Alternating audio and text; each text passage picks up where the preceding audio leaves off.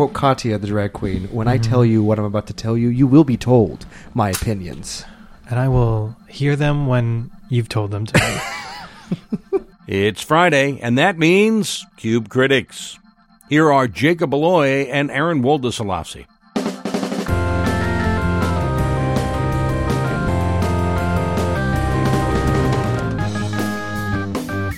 So this week I saw the Five Nights at Freddy's movie. Oh. And, yes, and like every man of a certain age who is friends with white people, I kind of know the FNAF lore.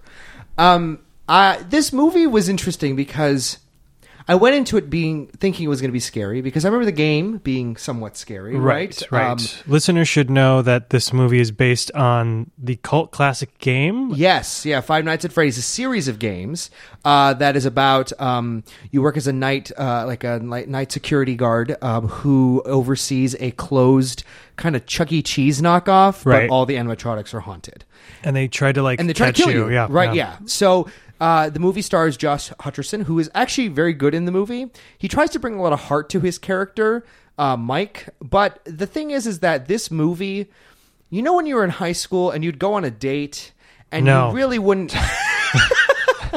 well, for the listeners, if you go, if you were in high school and you went on a date, right, and you went to go see a movie that you weren't sure, like you you knew you were not going to be watching the movie, be go- goofing off with your friends or like paying attention to your date. That's this movie. It's scary for like middle schoolers and maybe some high schoolers. It's a good rite of passage, right? It's a good, it's a good like baby's first horror film. It's like a starter horror film. Yes, exactly. It's the starter pack for horror films. I like that. Yeah, so if if people are interested, I think that it's fun. It's not a family friendly movie by any means, but I could see some parents thinking that it's appropriate for their middle schoolers to go see with them. So uh, check it out. Five Nights at Freddy's. Uh, you can see it in theaters now. What about you? What did you see this week? Um, I ended up watching something that was much more age appropriate for me, an adult man.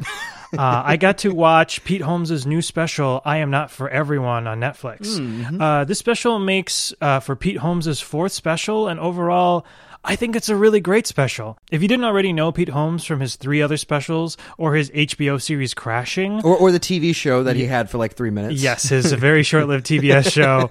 Um, he's a he, he like Pete Holmes' whole shtick is that he's a genuinely nice guy. Like he's just a lovely man that's kind of dorky and like a down the middle. He comes from the realm of white suburban conformity and he sees a lot of irony there, but he also finds a good amount of silliness in the slick, cool modern world that we both live in, um, or at least that I live in.